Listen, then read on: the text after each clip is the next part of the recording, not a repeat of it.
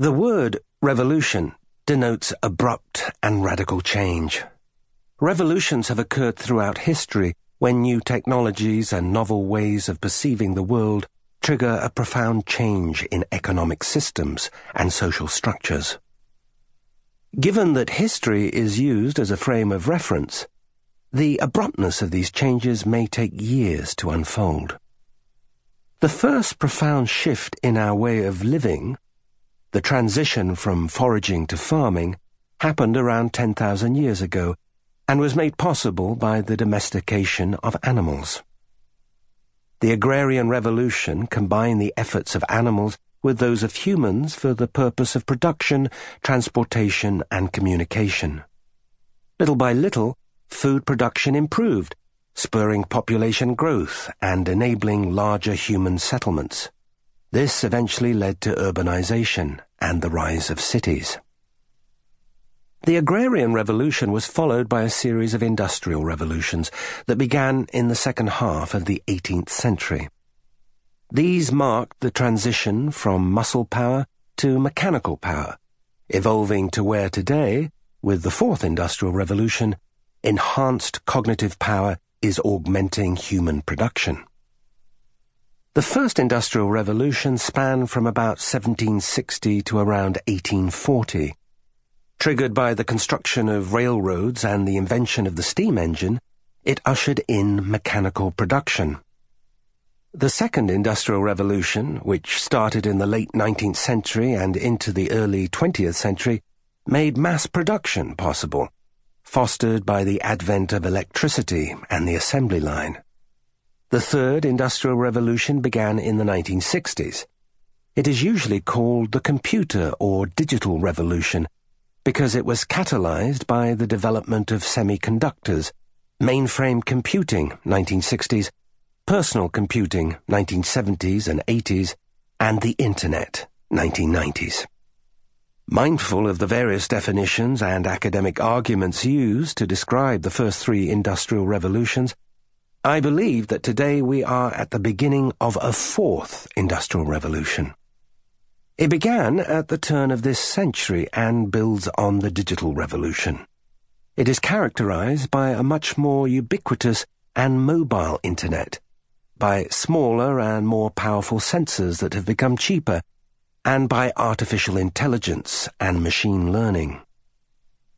Digital technologies that have computer hardware, software, and networks at their core are not new, but in a break with the third industrial revolution, they are becoming more sophisticated and integrated and are, as a result, transforming societies and the global economy. This is the reason why Massachusetts Institute of Technology, MIT professors Eric Brynjolfsson and Andrew McAfee have famously referred to this period as the Second Machine Age, the title of their 2014 book, stating that the world is at an inflection point where the effect of these digital technologies will manifest with full force through automation and the making of unprecedented things. In Germany, there are discussions about Industry 4.0, a term coined at the Hanover Fair in 2011 to describe how this will revolutionize the organization of global value chains. By enabling smart factories, the fourth industrial revolution creates a world in which virtual and physical systems of manufacturing globally cooperate with each other in a flexible way. This enables the absolute customization of products and the creation of new operating models. The fourth industrial revolution, however, is not only about smart and connected machines and systems. Its scope is much wider. Occurring simultaneously are waves of further breakthroughs in areas ranging from gene sequencing to nanotechnology, from renewables to quantum computing. It is the fusion of these technologies and their interaction across the physical, digital, and biological domains that make the fourth industrial revolution fundamentally different from previous revolutions. In this revolution, emerging technologies and broad-based innovation are diffusing much faster and more widely than in previous ones, which continue to unfold in some parts of the world. This second industrial revolution has yet to be fully experienced by 17% of the world, as nearly 1.3 billion people still lack access to electricity. This is also true for the third industrial revolution, with more than half of the world's population, 4 billion people, most of whom live in the developing world, lacking internet access. The spindle, the hallmark of the first industrial revolution, took almost 120 years to spread outside of Europe. By contrast, the internet permeated across the globe in less than a decade.